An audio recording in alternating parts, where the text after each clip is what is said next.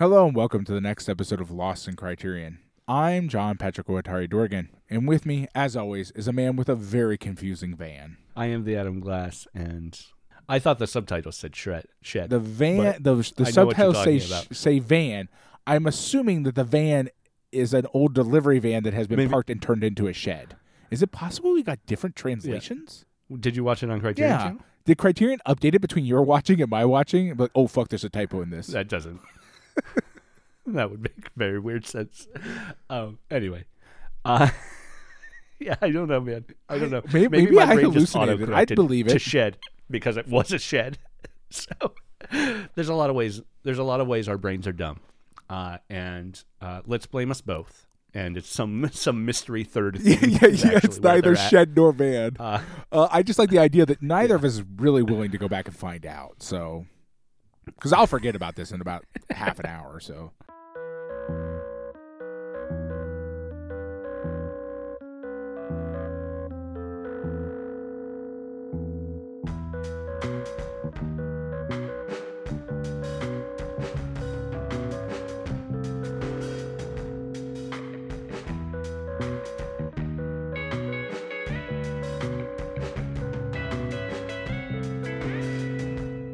Pat, before we get into our movie this week, I do want to talk about our Patreon. It's patreon.com slash lost in criterion. You do that, Adam. Go get him. I'm going to. I'm going to.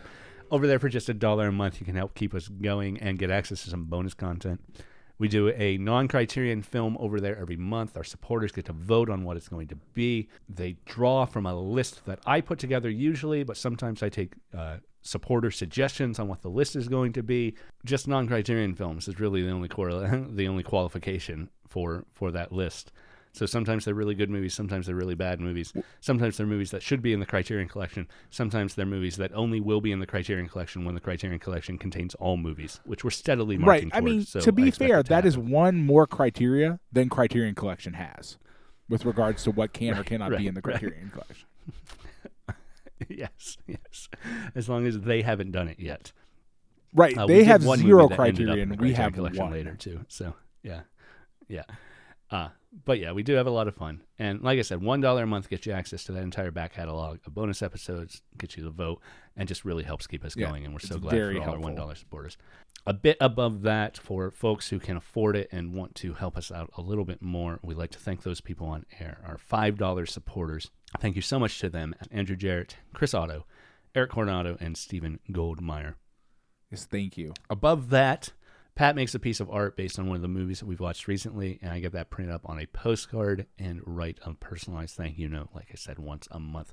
We send that off to our $10 and above supporters, and we like to thank them on air as well. Thank you so much to Neil Bojnak, to Jason Westhaver, Tracy McGrath, and Patrick Yako, our $10 and above supporters. Thank you. And Adam Speakerman. I forgot to mention Adam Speakerman.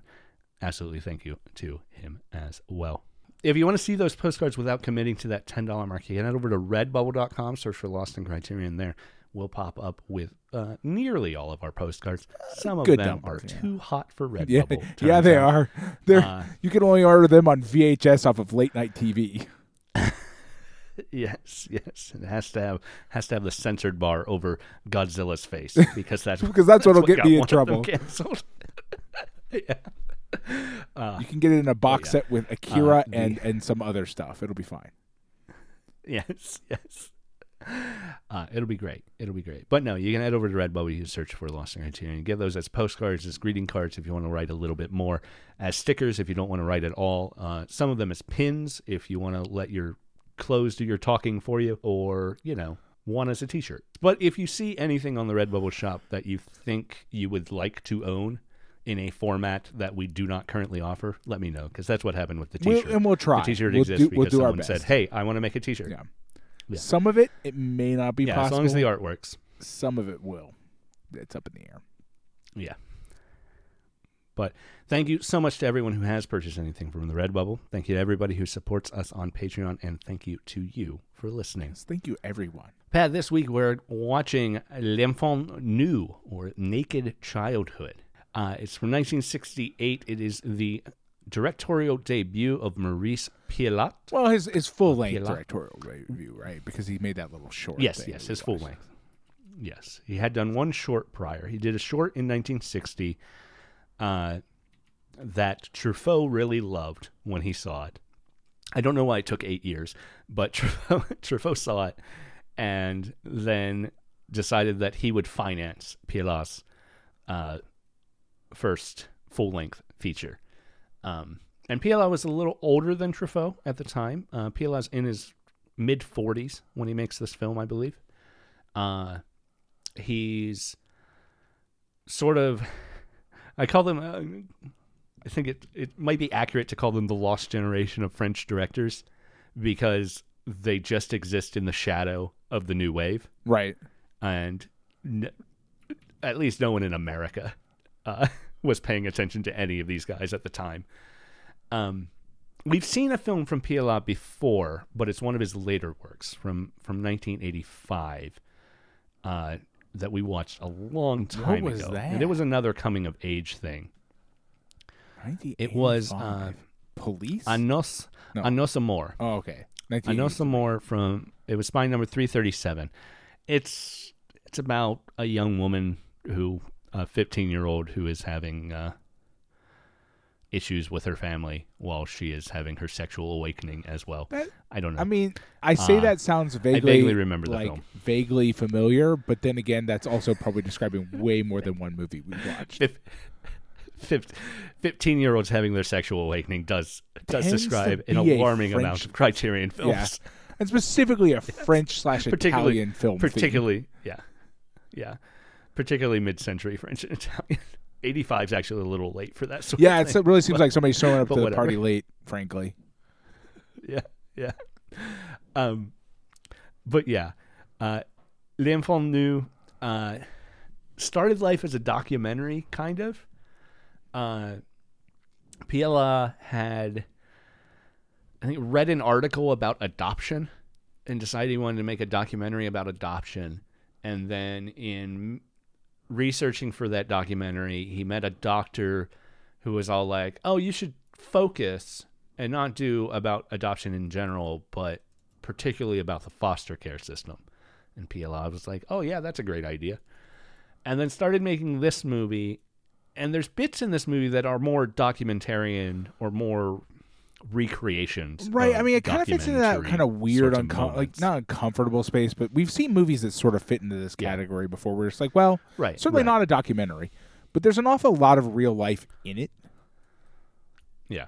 And there's there's a lot in this movie that is didactically explaining the bureau- bureaucratic process of what's going on Right. here too, right?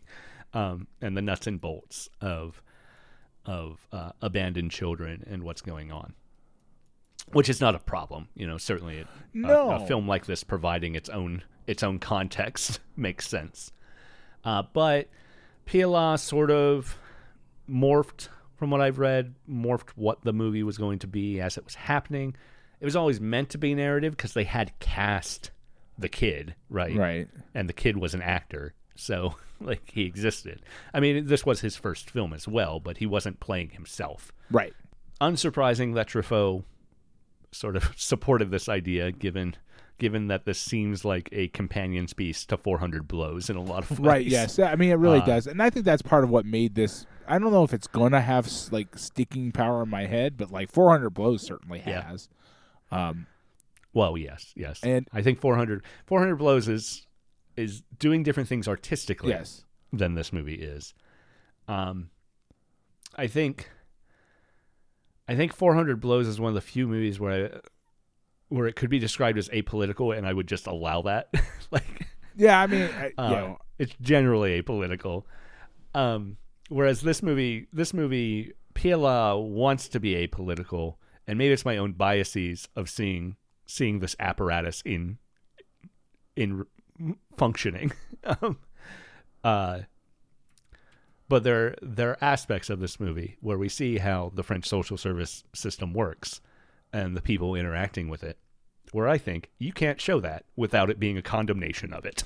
Well, here Uh, here's the thing, right? Is that like that's that's true.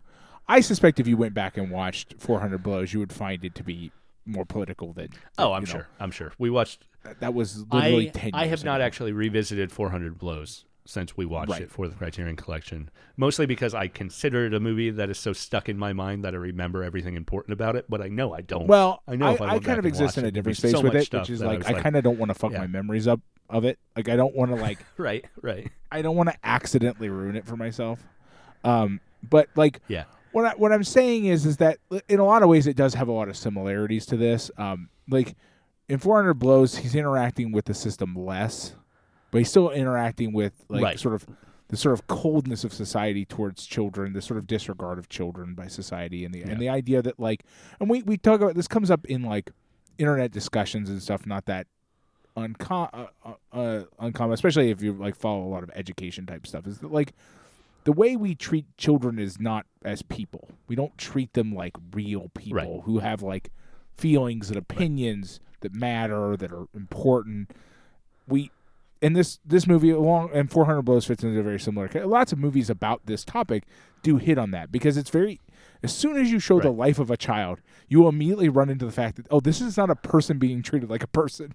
This is a person being treated like property, Right. and unwanted children being like property that are not wanted, that is not wanted and treated as Right. such, right? Right. Oh, we have to house this. we can't. right. We can't actually recycle this unwanted property. So we have to figure out something to do with it until we can actually. It reaches an age where we can begin to try to recycle it. And by recycle, I mean destroy it. yeah. Like actually dispose of it physically, Yeah. because that's what society does with un, unwanted adults. With unwanted children, it's like, well, we'll just pass it around until we can get rid of it. I say I consider this a political film because of the the biases and points of view I bring to it.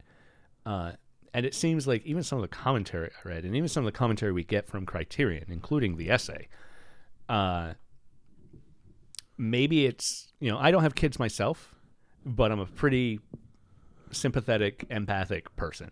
Uh, I don't use the term empath in the way that a lot of people. You're not using it in the- in the way psychic thing, now. but uh, but but I am empathic. I have empathy for people, um, and I have you know a undergrad study of pedagogy in enough that I was training to be a high school teacher, middle school teacher. Um, so I I've got ideas on how to treat kids uh, that are not the ideas that the French social services system clearly had No, in it doesn't. 1968, but are also but are also not the ideas that Pialat was bringing to the table either. Pialat is a weird is a weird one, okay? Because um, I can't get a full handle on Pialat's politics. Like this this movie is not very helpful for that because Pialat's saying things, but he's really just sort of letting the story of the child be the the the, the story. You know what I mean? Right, Like right, right. he he doesn't he's not editorializing the way he is in the way he's got that short. The sh- I, which I cannot remember the name of. It was called uh, L'amour existe. Oh yeah, uh, Um, love exists. Love exists. basically. So in that one, we have our we have play like literally editorializing, and I watched it, Right. and I get the impression that I well no I can't I can't say because on the one Right. hand he'll make comments about like the comments that feel very familiar to me in terms of like oh like you know like the system that we're in does this to people it's bad. And then he'll make s- comments that feel very fascist adjacent with regards to like architecture and stuff the sort of thing that somebody with a greek like philosopher's head on twitter would say about like modern architecture. Yeah. it's like oh you mean those Yeah, buildings that are know. meant to house a Uh, lot of people? You think those are bad because they don't look the way you want them to.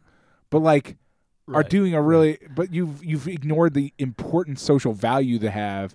And then five minutes later you're going to talk about how like society discards all these other people and that's bad. Like my man can you connect dot a and b please? Can you like draw a line that like this is meant to help those Yeah. people? I don't it's really fucking just oh man my head hurt a little bit. I think I think L'amour exists uh, starts off strong as critique of middle class excess, uh, and um, well, not even excess, just of of that consumerist attitude. I think there's a really great line early in that about everyone everyone being uh, everything in this neighborhood being about little things. your nice little house, Right. your nice little garden, your nice little job. It's a nice little line. Um, but generally, L'amour existe feels like a bad Godard. Um, Yes, I and agree. it feels like a bad Godard in in even even worse than what we have considered bad Godard in the past. Right. Uh, like worse worse than even Godard. Well, I mean, it feels it feels like a thing we complained about last week, or I think it was last week. Uh, it feels last week would have been Crumb. right with Crumb.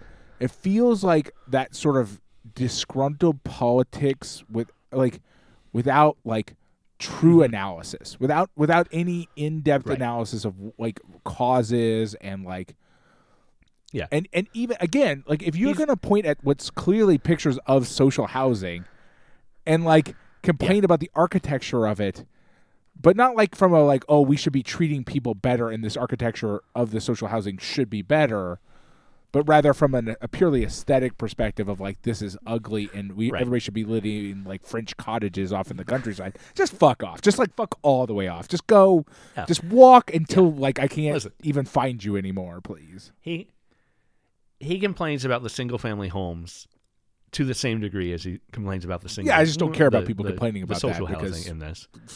They Yeah. also sucked. so- Uh, because uh, he's he's right to complain exactly, which is why And his politics are really right to com- He's right. He's right to complain about the other one, but doesn't complain about it in a correct way. Right. Um, he is he is right in the thrust of L'amour existe to say that uh, the plight of the young growing up in uh, housing project uh, suburban.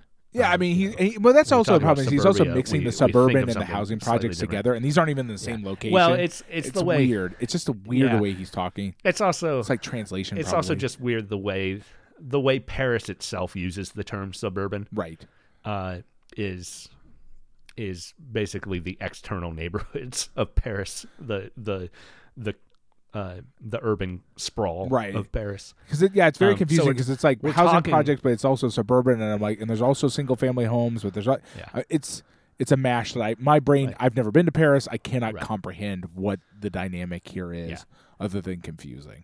Yeah. When when we're talking when he's talking about the plight of of young people, he's talking about uh, the housing products. He diagnoses them as as uh, underfunded, which is true. He diagnoses them as underschooled, which is true. Yep. He diagnoses them as uh, not having access to green spaces and parks, Right. which is He true. breaks out a lot of He very diagnoses them as relevant statistics, over-industrialized. all very Yeah. useful, Uh, very good.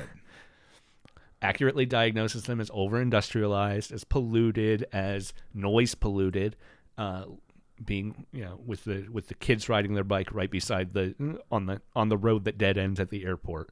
Uh, it's you know there are there are aspects of that that are very very smart and could exist in uh, something that is making smart commentary on the plight of the working class.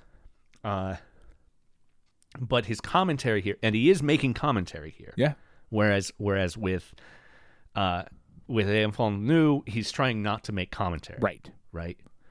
Uh, but he is making commentary in L'amour existe, and it's just not on point. Uh, and he's confused about what he wants to say in a way that maybe makes sense in 1960 for a guy who's Well, you it makes sense in the it makes perfect sense in if you take into consideration the context of the rise of the neoliberal order, right? Like he it's, he's on the yeah. early thrust of that, right? It's post World War II. He's like one of the generations that immediately follows World War II, right? Uh, he he literally re- he's would a, be old enough to remember of it, age. right? Yeah, And, and he was born in 25. right, I mean, he talks about it. I mean, like he talks about Yeah. So he was German Nazis in France in in L'amour exists. Not a lot, but he does. He talks about things that happen, presumably to him, or at least to his neighborhood. Um, and so like those are all very valid things to think about. But the that that the direct knee jerk response of the rise of the neoliberal world order is actually what he's complaining about. He just doesn't understand that that's what he's complaining about. right. Like he, he right. it's too Yeah. and to a certain extent some of that we run into that with other French with the new wave directors and other people who are, I guess, maybe too early on the thrust and too uninformed to do like and like true analysis, and so just kind of be very French about it, and kind of just Yeah. sort of piss and moan about And the things without any con without any really analysis of any right, value. right. That's stuff we complained about Godard before, but not, um, but perhaps less about Godard's actual films and more about like the interviews we, Yes, we yeah, see yeah. of Godard talking about his films. Well, because like Godard's Uh, films don't bother yeah. to complain because Godard at that time is so obsessed with like American film and like making his own versions of Yeah. it that we don't really get that heavily into like meaningful politics with those those sick, like those early Yeah, films. particularly yeah the pre the pre sixty eight ones particularly yes, yeah. So you know that's around. the But, same but time. we we have seen a lot of directors who are essentially making films that are moaning and complaining about this thing in some capacity or another. The, dis sort of disaffected youth and, and but like aren't analyzing why it's happening, like Yeah. what's going on here. right. I mean, at least he used statistics, so he got closer than they did. So fuck, good job, I guess. Right, right, right. You know, and it's not it's not like Red Desert. It's not it's not someone completely misdiagnosing the problem. right, right, right. Yes. like uh yeah, or at least, you know, Red Desert Red Desert's Red Desert wasn't misdiagnosing the problem. Red Desert was misidentifying who the vic- who the victim was. I mean, Red Desert was a Uh, very was an Red- odd one. Like, let's be very clear. Red Like, Desert was a pro, yeah. Red Desert was a pro-industrialization movie. Yeah. Whereas, whereas at least, at least L'amour exists recognizes that in, that industrialization is at odds with humanity. right. Um, yeah. and you know, Pialat is. I mean, if I had to, if I had to try to label him, understanding that he self-labels as somewhat conservative, um, That makes sense to me. I'd say he's like uh, there's a humanistic tick to him, but he is he does come off as politically center right. yeah, I would agree. uh, yeah. Yeah.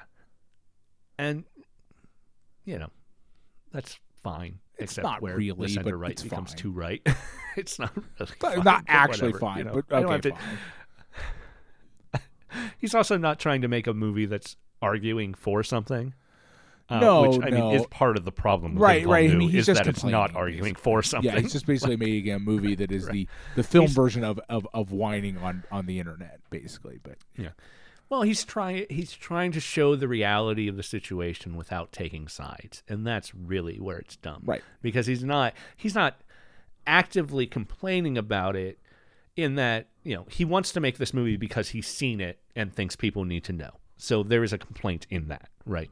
Just by its nature. That is something you could identify as complaining because you there was something in this that compelled him to want other people to see it. Uh, and it's not that it's good, but um, but yeah, you know, he doesn't he doesn't come out of the system himself, No. the foster care system. So it's not it's not a personal thing, and it doesn't need to be a personal thing. And people, uh, he seems to have done enough research to make yeah, sure he's and I accurately don't. presenting. He this. seems to have been attacked on from time to time Right. for not making it. That he like yeah, which I, I don't think- necessarily agree with. I mean, he does seem to, again, as you said, done a lot of research. He got people involved who, who, I mean, like, literally, there are actors in the film that are foster parents. yeah. Like, it's a thing Yeah, that are actual foster parents. I think I think the problem with Pialat's approach to telling the story, which is probably the problem of most most approaches to telling the story would have been, is that he's principally talking to doctors, Yeah. to social service workers, to foster parents. Yeah, and not to foster kids in a scholarly way, or or even in a even even in a hey, sort of in any real way that that, that I can see. Well, I mean, and you find that in the movie itself because the movie itself is in theory about Francois, but we get Yeah. very little communication of Francois's internal life. Right. Like we see Francois doing a lot of things, but what we actually see is more in line with like foster care doctor reports.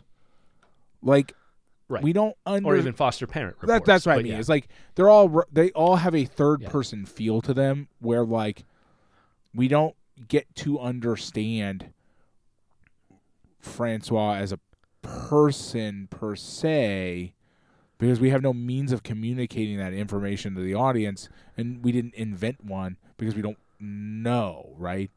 Like the Right. documentary that accompanies this movie that was made by somebody else tells us more about the internal lives of foster kids than the movie Right. that is presumably about foster kids. Yeah.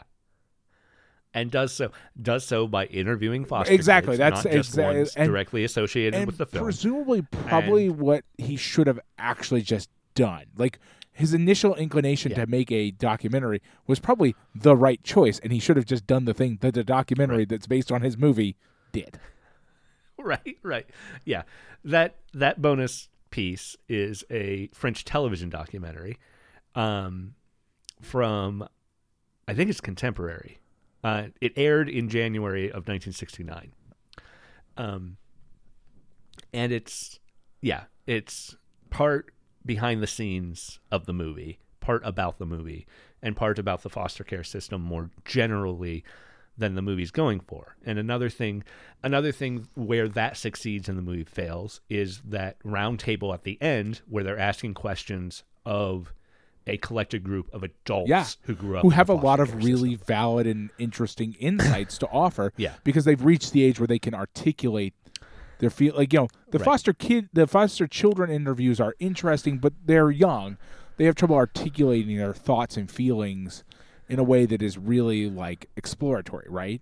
Whereas the adults have now reached an age of maturity where they can like talk and like share in a really deep ways what they're going through and what and the and the knock on effects as they've gotten older. right and and as a group of people and a, and produced by a group of people uh, who are willing to show us that there's no there's no monolithic opinion Right, coming yes. from this round table you know it's these are people who you know they're not arguing per se but they are disagreeing with one another Right. about certain aspects of things like particularly about uh, wanting to know about their real parents Right. And know, and whether or not the whether state should offer or not offer that whether uh, information willingly, right right?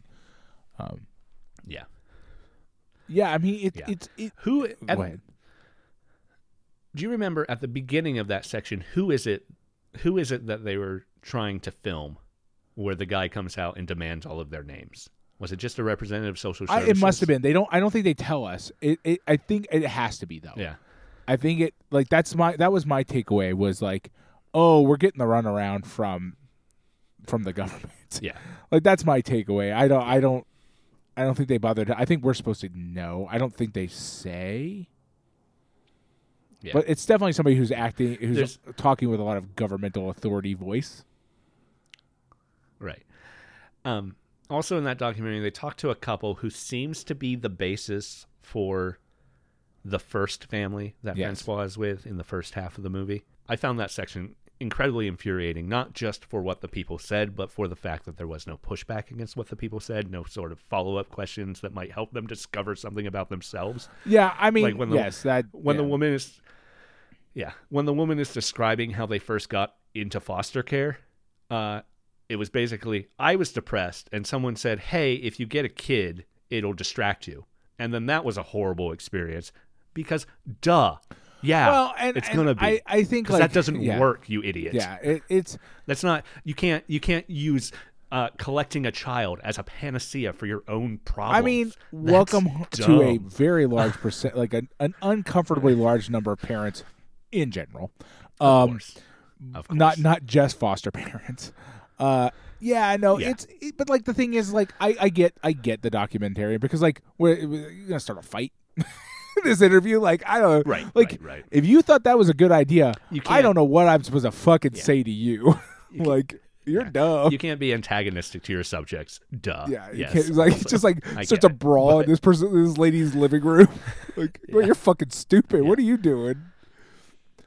Uh, Yeah. no, it's just like Yeah, I other mean, aspects- It's very clear that like, and I'm fascinated by the fact that that person kept going back into the system and and doing it more. Yeah. Um, Yeah. I guess it sounds like maybe she had a good experience with another, like, cause like, I, I got a little lost because with with all the parents, I get a little confused because like they're naming so many people, but it seems like one Yeah. of the children she ended up just raising as her own child, like f- to full adulthood She- almost, right? I, it seemed like because there was like one she described as being Yeah. starting at like two until seventeen or something like that, which is like, I mean, probably should have just stopped It's there. a long time. Like Yeah. you you you probably well i mean i don't know what the age of maturation in france in 1960 whatever is i assume at 17 it's like well you're 17. essentially so you're Yeah. like legally liberated and so it's like well you're done anyway um but that one sounds like well you yeah you raised a kid like you should have just probably Yeah. stopped there you did a you uh, presumably did an okay job because they didn't take the child away from you at any point hard to Right. say You didn't send this one away either. Yeah, but then the rest of what she's saying is like pathologizing all foster kids as all bad. Yeah, no, all totally, hundred They're- percent. They're Like- different. They're different from other children because they don't have real parents. Is a thing she literally says. Uh, Yeah, I mean, they all misbehave at school. They all wet their beds. Yes. They all won't eat. She's, mean, she's obviously talking about one bad experience. yeah, that or she or more, or one, or more than one all. bad experience. But like, she's Yeah. she's also Right. clearly not emotionally well equipped to do this. Like, she doesn't have the tools she needs. Like, and that's a condemnation of the foster system. Like, giving her kids at all, right? Like, right, right. they don't. And I, I am fascinated by this movie because I really, you know, I- it was an interesting insight into a lot of things. I am fascinated by the woman who walks into the foster care facility and is like, "I want that one. I've had my eye on that one." Like, like she's at the Yeah. fucking grocery store. I was like, "Whoa, boy, this is this Yeah. is not Yeah. going to end well because that two and a half year old is not going to have a good time." the the consumer nature of of that scene particularly of uh well i hope you're not offering me another black child. Yeah, I mean, I, I was not going to even talk about the the racism on top of that. I want- like, yeah i i want this one i've had my eye on this it's one so gross. and, it the person responding oh oh he'll be delightful I for you. I uh, it Um, made my skin crawl. I was like, "You're gonna let this person have a child? Like, and then what are you doing?" and then did you notice did you notice when that family leaves that they put that child into a car with eight other kids yes, and that child is screaming for mom. like, I don't even know who that child is identifying as mom. It's it's Right, very that point, unclear, but somebody has Yeah. been nice to that child, and yeah I I I, I who knows who it is, but some someone that child is identified as more loving than this people who just piled them into Yeah. like I I don't know. It's a really fucked up system. I like I understand that a lot of foster care systems are fucked up, but like this was Yeah. really like Listen. deeply upsetting. and there there are and certainly in France at the time as well and and in foster care systems around the world today there are more children than there are available places for them to be available perfect loving families uh, available imperfect but good families uh, and as such you know a lot of you only read the really bad news stories of course you know no one ever writes a news story about the the loving perfect foster family who uh, raised raised 20 kids um, occasionally you'll get that when someone dies you'll get you'll get a retrospective Which is essentially an obituary for But- like somebody who was like putting Yeah. doing a lot of good in the world Yeah. basically. Um Yeah, yeah, but but you know you you hear so many horror stories about foster parents who who abused their kids or or did X or, or or murdered them or you know lots of Well, lots of which different which is what does make the su- the Um, primary subject of this film interesting, because a Right, lot of this right. film is about an imperfect, but not like overtly bad foster family that are they they have clearly problems, yeah. But throughout the movie seem to at least as far as the movie portrays them seem to be trying to do a good job. yeah yeah the first the first family is at their wits end with Francois, which is you know understandable because he's he's a bad he's not he's not getting the social support he needs, obviously, from that family. Period. But also, I mean, the kid was abandoned. You know, Right. there are there are psychological structures that he needs that do not exist Right. uh, in that in that system at that time, and perhaps in the system now. Uh, so you know you gotta you gotta know that that's what's happening. You have to be able to recognize it, and you have to have a structure for the parents as well to deal with that, not just for the kid.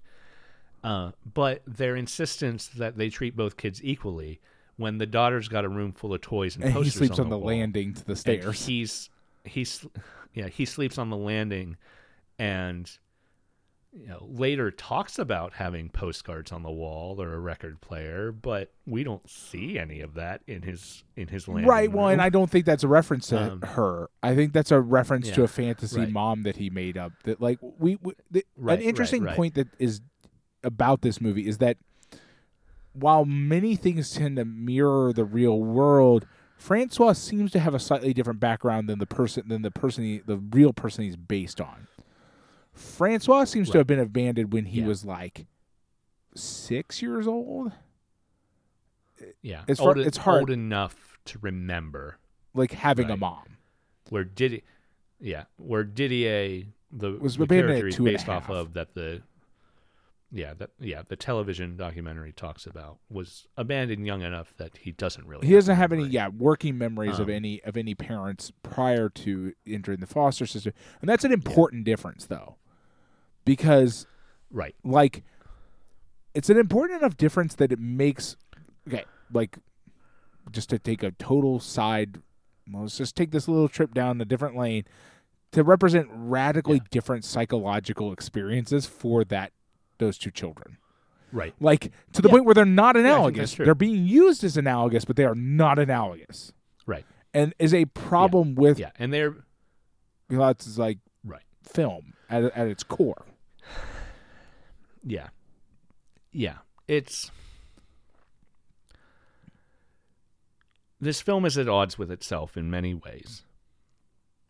But one of the things that i think we have to be cautious.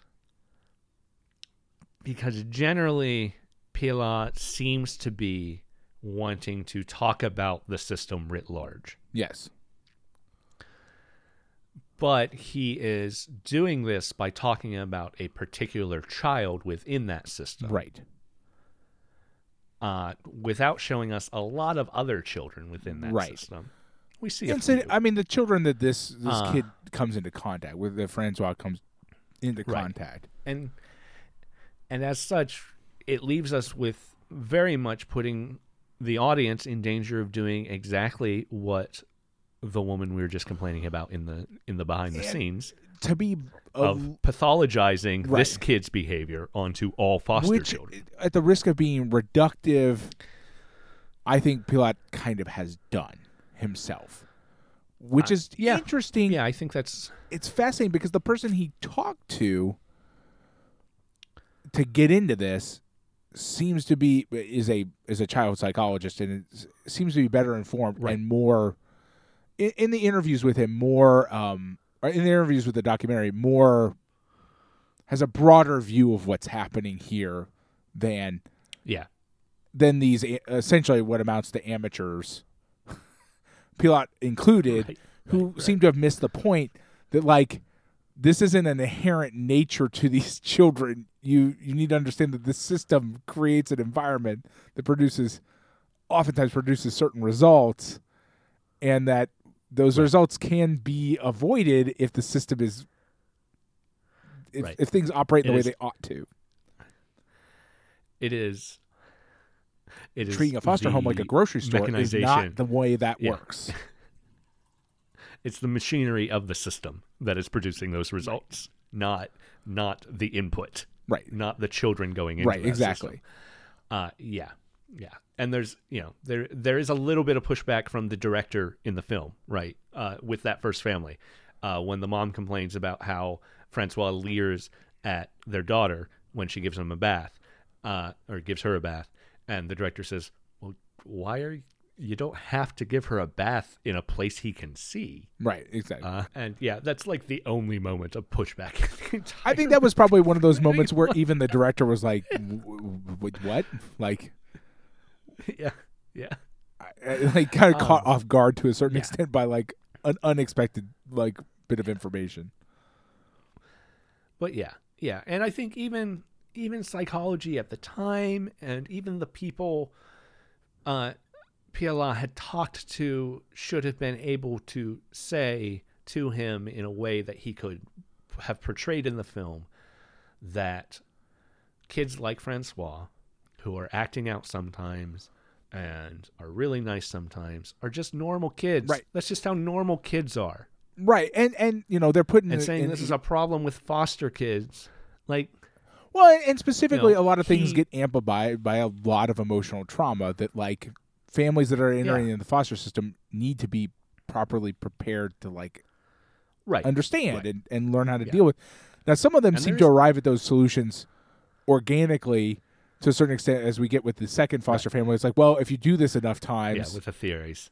you know, you you can sort of figure out It how things out. work. Right.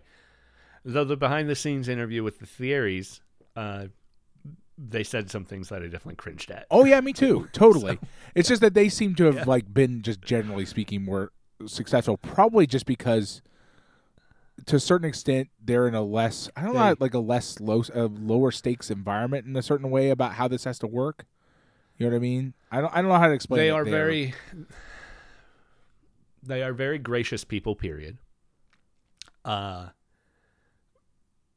and there is a moment where where she's opening an envelope and says oh i was hoping it was this month's check but that is that is one of the few times where where the money comes into play with the Thierrys right.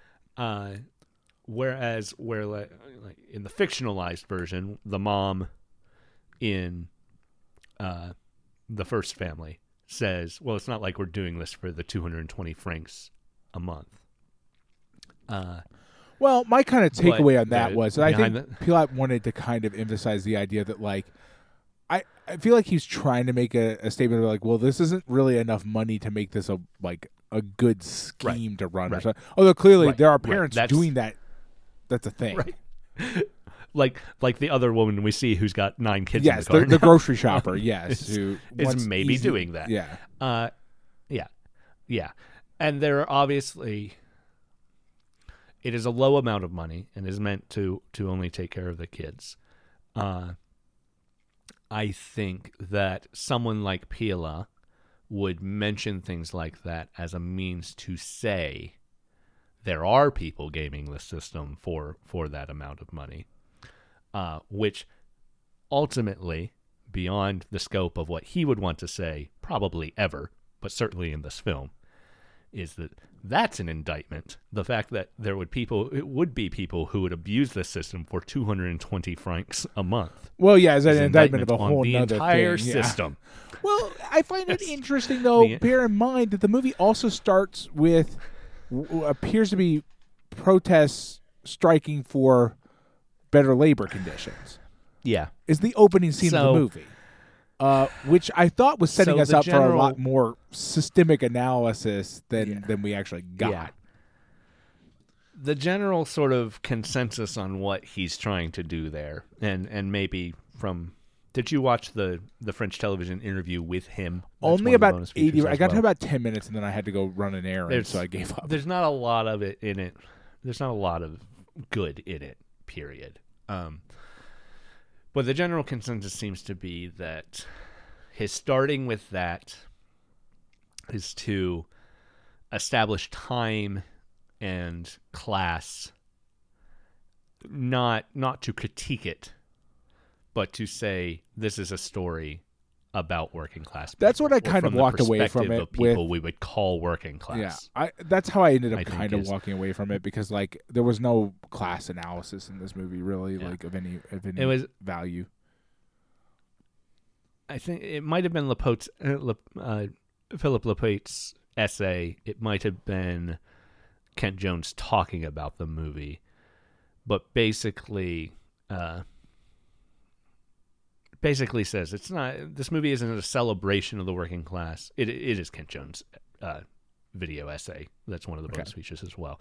And it's not a celebration of the working class, but a film made from the perspective of people who could be called working class, uh, which he points out is a big difference, and it is a Right. big difference. That this isn't a movie. You know, we start with that moment to say these are the sorts of people we're dealing with and the sort of environment we're functioning in. But it is not a movie from their perspective so much as about these people. Right. Yeah. Yeah. I don't even think I don't even think I don't even think Jones is right to say that this is a film made from the perspective of people who could be called working class. There are moments of that, and there are moments of that where it's joyful and just sort of uh, almost uh, documentary about the culture of that working class, like the funeral and the and the the uh, the marriage scene, particularly the wedding the wedding scene, um, where we just get to see that existing, and we get to see Francois existing within Right. that, and happy for a moment in the celebration too. Uh, so there is that, but it's still it's still too clinical is not exactly the right word, but Yeah, you I think. Pialat's perspective is still too it's too reliant on what the adults in the situation absolutely, are telling like- him is the reality of the right. situation. Well, I mean, what we talked about at the be true. beginning is it, it reads like he read a bunch of doctors and foster parent reports and then crafted Yeah. a narrative based on those reports without Right. actually like bothering to find out like well what was the kid thinking about at the time and like what did they feel and like why what why is what is the this child why did they choose to do the thing like why did they do the things they did or why why were, they you know all the things that would be valuable information to like r- to craft a narrative that that had like humanity in it. Basically in the in the interview with Pialat, which is its own French television interview, I think from from the mid 70s. yeah it's it's I like the first time it's one was. shown on tv in japan or in uh, france Yeah. There's a couple of interesting things out of that. One, the the very first question we get the guy asking. Uh, I'd be surprised if the show actually started this way, but it is how the clip we see starts. Is uh, why he thinks the fail the the film failed commercially, and whether or not he thinks it's because the French do don't do social films, uh, which is in quotes as if that's a a phrase used Right. as an excuse about social films which is interesting in the early 70s because so much of the French films we've seen from Right. the late 60s, Would early 70s just, uh, are very much social, social films. Yeah. I that Yeah. his answer Uh, to that is fascinating mainly because I can't seem to see if he can form a thesis. Uh it's a Right, very right. confusing Yeah, rambling that answer. really is a problem, right? First off, he tries to say that's not a social film. Uh, he then says that failures for a movie's commerciality uh, or or commercial success uh, stem wholly from the director, which he means self-deprecatingly, but then doesn't really expound on in a self-deprecating actually seems to try to weasel his way out Uh, of over the course of the rest of the discuss like the, Yeah. the like what he Yeah. says where he kind of like well what Yeah, I then mean also- is is that like and then like sort of Yeah. explains his way out of it it's very strange Yeah. But then also in the course of that very rambling answer says that this is a movie he knows he himself would not want to see, which is very interesting. Yeah, it's a very interesting thing to Uh, say. He also then eventually gets to the point where he's like, well, I mean, he doesn't say this, but he basically says it's a social film, and social films don't do well. And I was sort of ill advised. I I was told by people I shouldn't have made a social film, but I did. Uh, it was fascinating. It it's a it's fascinating in the way that Yeah. like somebody can essentially walk you through all of their sort of like problems without actually recognizing that they've just walked Without you through acknowledging yeah, any of all them. the problems. And in my head, the whole time when I was watching, it's interesting that we we eventually talked about there. It, it's starting as a documentary. In my head, when I was watching, it was like, well, that's because you should have just made this a doc. You should have just made this the movie that we watched as the the directors or the. uh you should have just made a documentary. You the reason why it wasn't popular Yeah. Is because you didn't make a doc the thing you said you wanted to make at some point, which is a documentary about these things, which people probably would have really gotten into because Yeah. like He's like, well, the newspaper art, the news articles were about this were really popular, uh, and I thought that meant people had an appetite. It's like, yes, because those were documentarian. Yeah. People didn't want to see a relatively poorly crafted narrative Right, about right. this. They Yeah. wanted to hear about the real lives of these children. Presumably, those what those Right. articles were. And presumably, someone writing a journalistic approach to this would have also interviewed those children, and that would have been something that that triggered interest. There. That's exactly that's what I'm assuming, right? yeah. That's what I mean. Is yeah, like it, it would have been in a style where you actually learn about their internal lives and some Another aspect uh, he talks about is that it was not guaranteed. it was originally uh, there were at least talks to make it for television instead of as a feature. Uh, but he wasn't part of those talks because he wasn't a producer on the film, so he doesn't know what happened to that, uh, which is very interesting. But the other, the other real, real big thing from that, and might have might have happened after you had to turn it off, I suspect it did because I don't Uh, know where this is going. is that the original idea for the ending of this film was to have Francois commit suicide based on not Didier, who we obviously see alive in the behind the scenes documentary from from 69 uh, but based on experience he's had with or stories he had heard about foster kids uh, eventually committing suicide. So he wanted to end this film with Francois hanging himself. Uh, glad that didn't happen, I guess.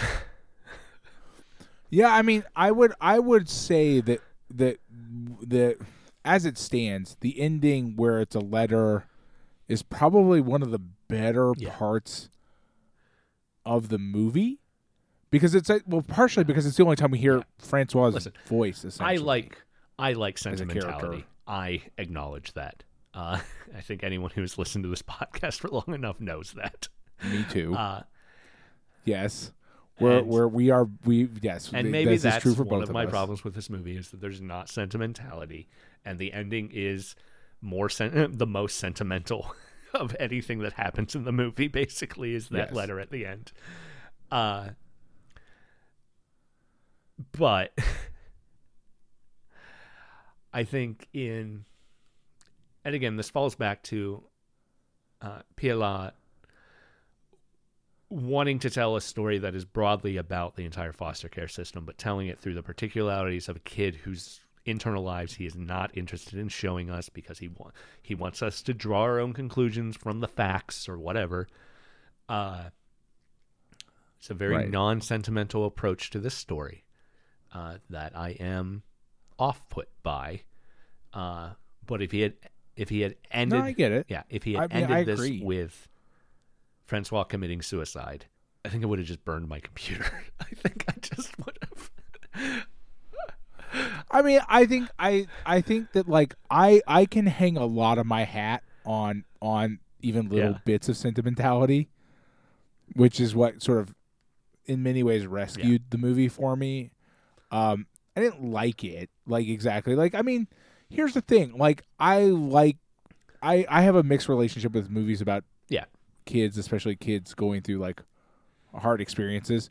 Like I find that a com- I find that a both a very difficult thing to watch and also a very compelling thing to watch, even when it's not a very good version of it. Uh, and so like this one is a not very good version, but like I still find it compelling because like I start imbuing Francois with humanity and personality that the movie Mhm. is not actually offering to me. Uh, and I've just decided to give him because I I I need I I have you know I have children. I sort of do that to children I see on TV anyway. I am I can't it's sort of an un it's sort of a a thing that is kind of beyond my control, right? Like I see children and I automatically start imbuing them with things that I don't even know necessarily because I you know you just sort of start doing it right it's a part of this whole the whole sort of cycle of empathy with children right like when you as a you know you sort of just start like well I don't know anything about you but I have to assume that you are Yeah. And that's a, a, a person with feelings and I'm going to give you those things even if I don't and know I think we can approach this about you. movie and see, you know, as as people with knowledge of kids, uh, as people who who have studied pedagogy, as people who have uh, you know, so knowledge from kids, not just from personal experience, but also from from scholarly experience, right? No, no. I mean, you know, we, we both have degrees in this Uh, topic, so it plays a can role in it. We sure. can see moments in this film where where something broader could be interpreted. You know, we see uh, Francois. You know, he does petty stuff on his own, yes, but but the big crimes he commits are always to fit in and are always the the other kids, Right, the other boys around him, who are presumably not foster children, but just neighborhood kids, uh, both both in the first family and the second family. Uh, Francois does the action, but is the action that a group of kids like that would have goaded each other into doing, and then maybe no one ever would have actually done it. But Francois, because of his because of his background, I wants mean, to I- belong. right, so he wants to do that thing. right, and is Yeah. willing to take it slightly And further. that's- right. Is willing to to actually That's true of the cat. the action. That's true of the railroad ties off the bridge. That's true of the stealing ice cream in the Mhm. in the uh, movie theater. Um, you know, and there are again there are plenty of other times where he commits little petty things on his own that that aren't just to fit in. They are just acting out for the attention or for the control of his life. Uh, you know, I can. This movie is not ex- interested in explaining why he does anything here, but I think it is also. I think it succeeds in not showing us anything that it would be perhaps unrealistic for a child in this situation to do. I think we can. Right. I mean, one, and it to a certain extent also avoids doing things that are like, to a certain extent, yeah. damning him in a lot of the ways that like it seems like Pialat maybe be willing to do, and certainly some of the people he actually talked to would have done. You know what I mean? Like that first foster family Yeah. is people he may have he Yeah. seems to have actually talked to, and and he does seem to avoid doing what they're doing, which is like, Right. no, this is Yeah. just a bad egg. They're all bad. I don't eggs. think Like, this movie. you know, border borderline getting into the point where like there's a reason why their Yeah. parents got rid of them. like it's kind of where it almost It's feels weird- like they're is. It's weird because even like Um, the the synopses of this film that I read in a couple of different places sort of writes Francois off as a bad egg, or like or like says that it ends in a way where the audience will know that that he's not perfect in the end. It's like, well, of course he's not perfect in the end. He's still a human being. So, um, yeah. Yeah, I mean he's he's, Yeah, he's, a, yeah. he's a human Uh, child. This is how this works. Well, Um, yeah, I mean, well, what I mean though is that like, um, yeah, I mean, I get you know, and I and I wonder if because of kind of the unique confluence of our backgrounds and our own personal things, like it's hard to separate those things out, right? Our own what we're bringing, the Yeah, baggage we're yeah. bringing into this means that like I started like mentally trying to like understand Francois in a way that I'm not Right. sure that the standard audience is meant to do. I'm not sure that Pialat wants us to do. Like you know what I mean? I'm I you know, and and you are too. Like, right. And and I think that can Yeah. be construed as a bit of a problem, We're- right? We're doing a lot of legwork that Pialat is Pialat is not actually movie doing. uh, with a critique of the actions presented in this movie, because because you and I are looking at this movie and immediately thinking, uh, what could we do that would have a better chance of saving Francois than what is actually being done for him? Right. Well, exactly. Yeah. It's it's almost impossible not to. Anyway, and like and that's kind of where I get into like, well, my, my this film was not successful. And it's like, well, here's the thing, right? Is that like you really engender in your Yeah. audience only one of two responses. Either what we're doing or what Yeah. that foster Well- family did. You know what I mean? Like you're either going to write off this kid as just I think that's true. garbage or you're going to immediately start thinking like well what else what what could we have done to and like that's not Right. necessarily a pleasurable film I think that's true. experience it makes for it's much more pleasurable in a Right. documentary environment where you understand that like these are real stories that people of things that happen to people that are real and like we should you, you have a different response to that right now you're suddenly in an environment where you're like oh i need to try to understand switching gears a little bit because I do want to talk about this, um, but maybe not switching gears because they're also intertwined. I think another reason that audience didn't respond to this movie isn't just story, but the way Pialat makes a movie, the way the way he presents a narrative. Because I do think that, well, from a stylistic standpoint, I like that sequence where it's Francois being held down by Grandpa, uh, being having his face slapped with the dry towel, uh, then cut to him being asleep and Grandma Yes. and Grandpa, or at least exhausted, and Grandma and Grandpa talking about Grandma saying, "Oh, he'll, you know, he's so bad," and Grandpa saying, "Just wait, it'll get better. It always gets better." And then immediate cut to Francois helping him fix the door and talking about his future and what he wants to do when he Right. grows up. Uh, with no with no transitions, just cut, cut, cut. Uh, I like that Right. but I can understand an audience wanting those transitions, wanting the shots of the door opening, the door closing, the lingering after a scene ends. Yeah. That's interesting. Yeah, I mean, I didn't think about that because I also Yeah. like that style, uh, and so I never really considered the fact that that might be an uncomfortable style. It doesn't help. It doesn't hurt that like we we we you and I live in a world a mo- Yeah. we live in the modern world, and in the modern world there are things like TikTok.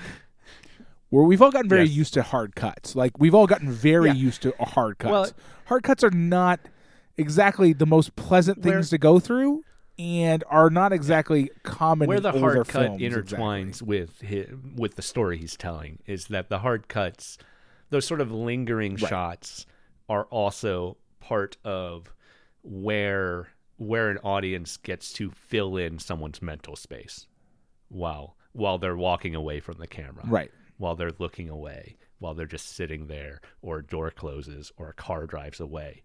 Those are moments where uh, the audience has a breathing room Right. to fill in gaps that Pialat does not allow us to have here.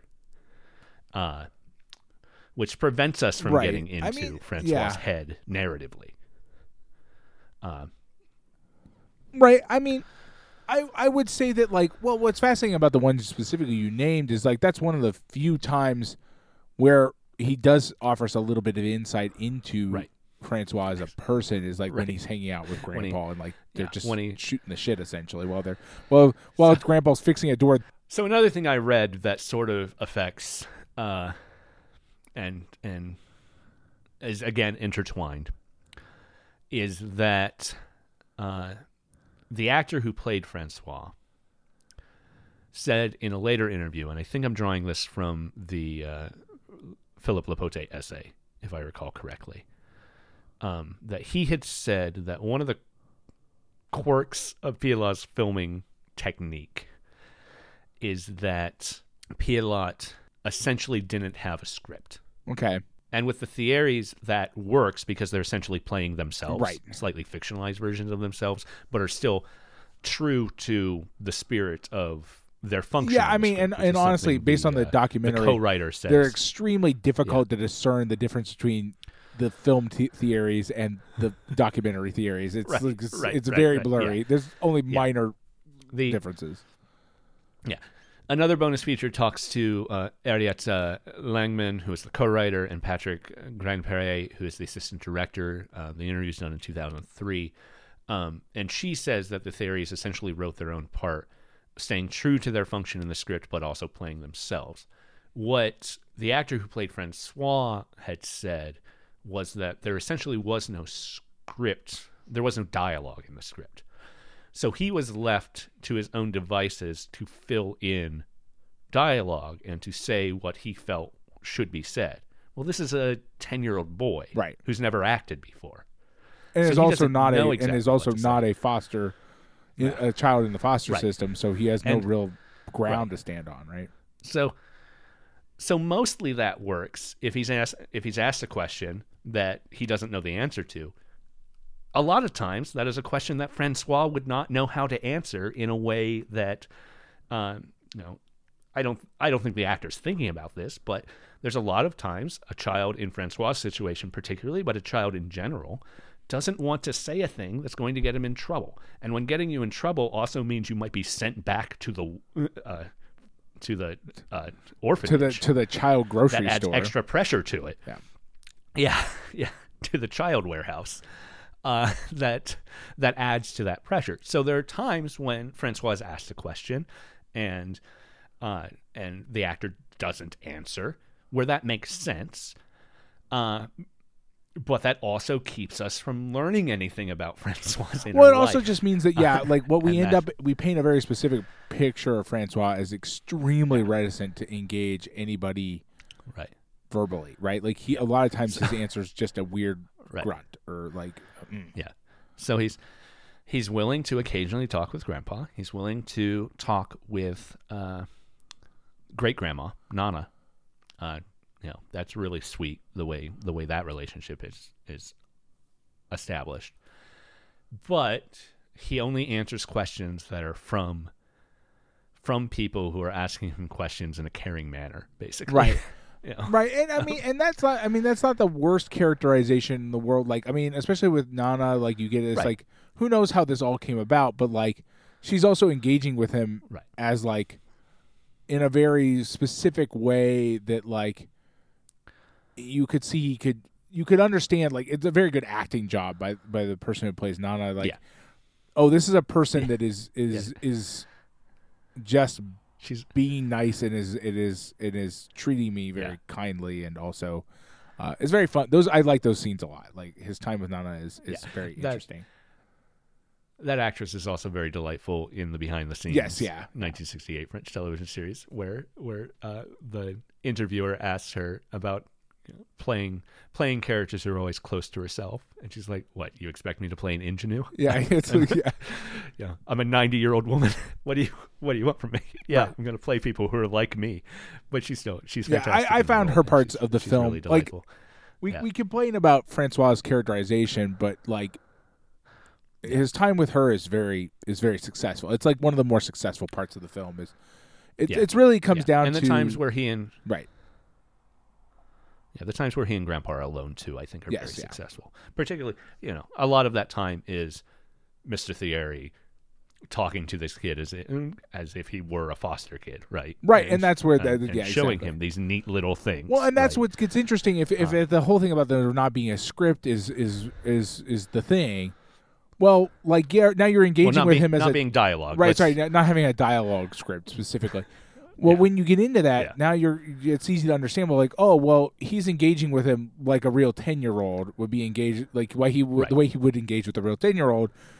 If you're talking to a ten year old, you talk to a ten year old in a way where like, oh, like this will get the 10 year old to talk to me like i if i want a 10 year old to talk to me i have to talk to a 10 year old in a way that will get a 10 year old to talk to me i can't just like throw random shit at them and hope it like will work you talk to them you, you have age appropriate conversations that are geared towards the like level of understanding of the person you're talking to right and nana's quite good at that too because nana clearly had i don't know like if the the actress whether the actress had children or not she clearly knows how people talk to children you know what i mean like uh Right. in an engaging way that like gets them interested in in, in participating. Yeah, yeah. I don't, I don't know. I'm sure we may have even talked about it at the time, uh, but I'm betting that for 400 blows, Truffaut gave Jean Pierre Léaud dialogue. And I pretty- would pretty yeah, I would go out on a limb and say yes. Yeah. Uh, yeah. Um, and pulled pulled a much better, and it's it's maybe even telling that Léaud goes on to have a very full acting career after Right. 400 blows, and uh, you know I don't even remember this kid's real name. Well, Uh, I mean, like, there's no. I don't. but- I'd have to go to IMDb. There's no cast list on the the Wikipedia. Yeah. So Uh, but he he has very limited. He's got some TV roles. Um, Michel Terrazon is his name, uh, and he's got some TV roles after this, but nothing. You know, not a lot of stuff, and he's solely a child actor. He does nothing after 1973. yeah, I mean, uh, well, and the you know we've we've talked about this with like. It, it it's weird how um in this specific- Pialat sort of straddles a weird line with like the French New Wave and stuff in the sense that we talked about like you talked about that sort of like forgotten generation or something like that, but also like Yeah, he's yeah. using non-actors, which is very much in line with what we think of with that kind of category of filmmaking, but not quite making one of those kinds of films. Um, Right. it's really interesting in that way and like one of the hallmarks of a lot of those like i'm not using like i'm not using actors i'm using is that they almost always the directors who are successful in that environment are extremely heavy-handed with the way they treat those non-actors to the point where like they might as well be actors by the time it's all said and done right like that's the whole right. the whole thing we've talked about numerous times was Yeah. like yeah like that i don't know what the, the what the Something- goal of that is if you're going to make the person into an actor by the time it's over anyway like i don't know what you're trying to get out right. of it Right. which which uh, to his credit Pialat does not do with the Thierrys. they Right. successfully They're play themselves. themselves and are are. very Yeah. endearing and Yeah. then like also are not interested in acting anymore Yeah, right. Um, another thing Lopate points out in in talking about the ending of this being in a suicide in one version of it, um, but also talking about Pialat's style compared to other directors, other contemporaries, is to point out that Bresson's Mouchette, which also ends with a suicide of a teenage girl, uh, was filmed at the same time that this movie Mhm. was being filmed, or came out the year that this film uh, movie was being filmed. Uh, Bresson is, you know, you can never compare to Bresson. no that's Bresson is a, it's not it's not a good thing to do, yeah. Bresson, Bresson's career is long, and he is always doing something different yeah to what the mainstream is doing. Uh, he also Pialat also gets compared a lot to John Cassavetes. It's been a long time since we watched a Cassavetes film, but we we yeah, that's Criterion. Unfortunately, gave us all of Cassavetes in one big box set. Uh, Right. had like six films in a row, um, or five films in a row, and it was great. And I remember most of them, um, very well and very fondly. Uh, but Pialat gets compared to Cassavetes as sort of the working class realism. Um, and I don't know. I don't know that that holds true to my. I don't think of working class realism when I think of Cassavetes. Even Woman Under the Influence, which is a very raw and real working class film, is still stylistically en- enough different to what we're seeing here that I I don't know that I understand that comparison. And and it seems like a lot of people make that comparison just because they were contemporaries, um, and making films at the same time. Uh, but yeah, I don't know. I don't see it, but maybe if I revisited Cassavetes, I would see it. Uh, who knows? Yeah, I mean, I don't. Yeah, I can't. I can't. I yeah, I don't have Yeah. sort of the space in my head to. Yeah, I don't know. I have Yeah. no idea at this point. But yeah, it seems like you know the commercial failure at this does lay pretty heavily on Pialat, even as he tries to Yeah, uh, have a weird conversation where he sneak out of that. agrees to it and then weasels his way out of it. because yeah because so much so much of what's off putting uh, putting about this movie are decisions he actively made either in production planning or editing so uh yeah who knows whatever uh it's a fine movie um i'm glad that it wasn't more depressing than Yeah. it could have been I mean, I, I, yeah, I Uh, was not sure what to expect. Like, you know, you read the synopsis and you're like, well, this is, this could go a host of different ways that are not going to be. I I do think that coming out in 1968, it would have been more successful if it were actually a social film. Uh, Yeah, I, I, I, I actually can, do. I can actually imagine. I can actually imagine a lot of audience members in in '68 uh, coming into this movie and being super on board for the first minute and a half. Yeah, yeah, yeah. And then as soon as we leave like, that- "Oh, as soon as we leave that workers' march, Yeah, they're like, "Oh, uh, may- I think I could go get lunch." yeah. I mean, yeah. Well, I mean, especially like, yeah, the the workers' march gives you gives you the feeling that there's going to be a lot of sort of social analysis, a lot of like Right. the, the movie Yeah. will be drawing conclusions uh, just based on that idea, and then you're like, well, this movie's not drawing any conclusions really. Um, yeah, yeah, and it just sort of, just sort of sits there and lets us. Doesn't even give us time for ellipses. Uh, more, more like, more like uh, m dashes is Right. what we get between Yes. films than ellipses, uh, or between between scenes, between sections. Uh, but uh, but yeah, it just sort of lets us draw our own conclusions in a situation where you really should have just been condemning that system, Pialat, Right. Because it's a bad system, and you know it's a bad system. It's why you show us some of the stuff you show us. Uh, so just lean into that. Just do it, I guess.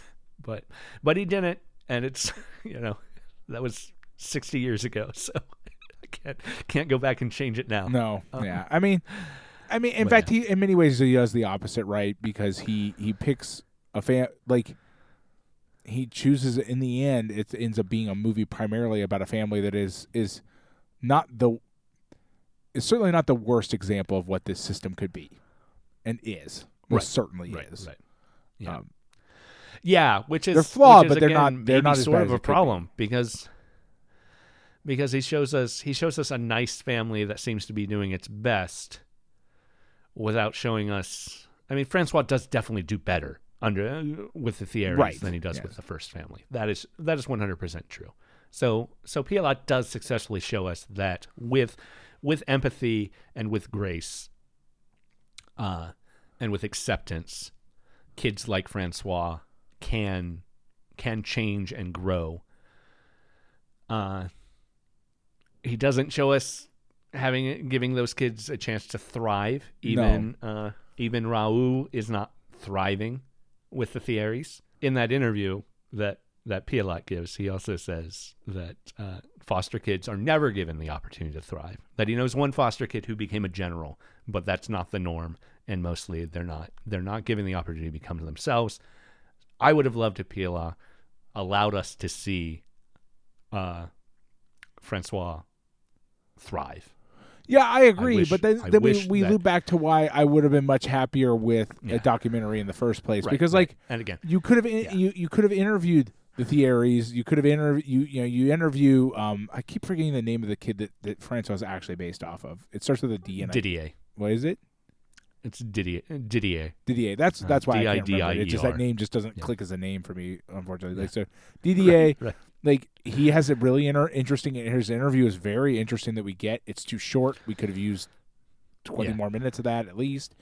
Could have interviewed you. You do more time with the the adults that we get at the end. But- if you combine all that together, what Yeah. you find is like an interesting sort of overview of like, oh, Right. Like yeah, kids do do better when the system like in the system when like people are loving and accepting and like Yeah. and then like and then kids do work out okay. I mean, do, like The, a bunch of accountants and like and like social ministers and stuff, you know. turns out turns out people thrive uh, when given the opportunity to thrive and the care of a you know of a structure of a system that that actually cares for them. Right. Well, People do good. and that's and that's what's Uh, interesting is right is it's not even in a documentary. You don't even have to do that much work to get that across. All you need to do is like right. give some interviews with different people in different situations and sort of like let them explore on camera like It's- where they are and how they got there I don't- like I don't know. Ultimately, it seems like, you know, and this happens occasionally. I don't know that it's happened with a movie we've seen before, but we can think of examples of it really happening, where where reality just has the leftist bias. Where, Right, well, yes, yes, where yes. Pialat comes to this information, sees the obvious conclusion, but says, "Well, I reject that obvious conclusion and conclusion because it doesn't fit my politics. Therefore, I have to make this movie that both sides it." right yeah well Uh, we, we've run into that countless times right like that is just yeah, yeah. uh, well and, and we run Anyway. into that every day in our real lives right where like rather than draw Right, the obvious right. conclusion somebody has to like bend over backwards to find a way to make it po- like both sides uh you know Yeah, seemingly at least seem reasonable, or unreasonable. Yeah, Uh, it. Yeah. I mean, uh, really, what I'm saying is, is like, I want more documentaries, le- less, fewer, mm, less than acceptable narratives. So, Criterion, if you're listening, I know you're not because you're a not a person. uh, but b it's this is our podcast. But like, come on, man, just more more documentaries here. Just like, give me more documentaries. Well, listen. I think maybe as Criterion fires more people, it is more likely that Oh, no. one decision That makes me so sad. That's so Well, sad. Yeah. Uh, well, I think we can pull this one to a close. This week we've been talking about Les Enfants Nus from 1968, directed by Maurice Pialat. Next week we'll be talking about another Nagisa Oshima film. Uh, we talked about In the Realm of the Senses and Empire of Passion only a little over a year. It wasn't that long ago. Yeah. I mean, that, like talk about recent. movies that stick in your Yeah. head. Boy, They were they, they were movies that stick in our head too. They they feel like we watched them yesterday. Uh, but we'll be watching Merry Christmas, Mr. Lawrence from 1983, starring David Bowie and directed. Oh, we're gonna have a lot So of conversations about David. Bowie. You watch out. Oh boy, can't wait. Th- Thank you so much for listening to Lost in Criterion. I am, as always, the Adam Glass. With me, as always, John Patrick Oatari Dorgan, and we'll see you next time. Bye. Bye.